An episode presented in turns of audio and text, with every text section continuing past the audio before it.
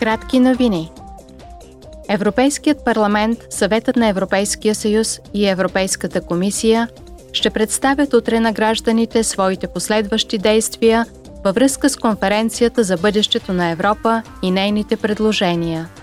Проявата, организирана от европейските институции, ще включва интерактивен обмен с гражданите.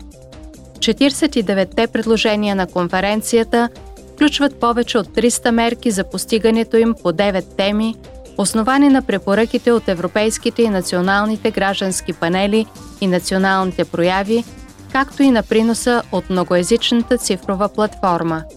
Трите институции са започнали прилагането на мерките.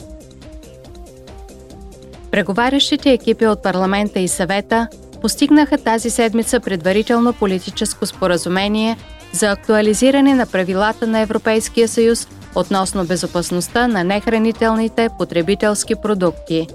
Съгласно новите правила, ще има по-ефективни процедури за изтегляне на продукти и отстраняване на опасни стоки онлайн.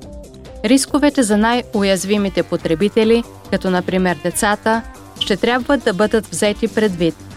Разходите за предотвратяване на злополуки с опасни продукти в Европейския съюз се оценяват на 11 милиарда и половина евро годишно.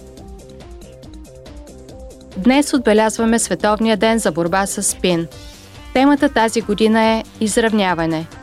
Спин продължава да бъде основен проблем за общественото здраве, който засяга милиони хора по света.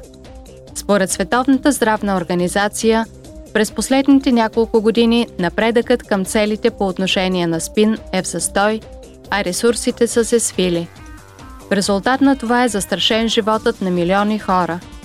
Европейският съюз работи за увеличаване на усилията за профилактика и за повишаване на осведомеността относно ранното тестване –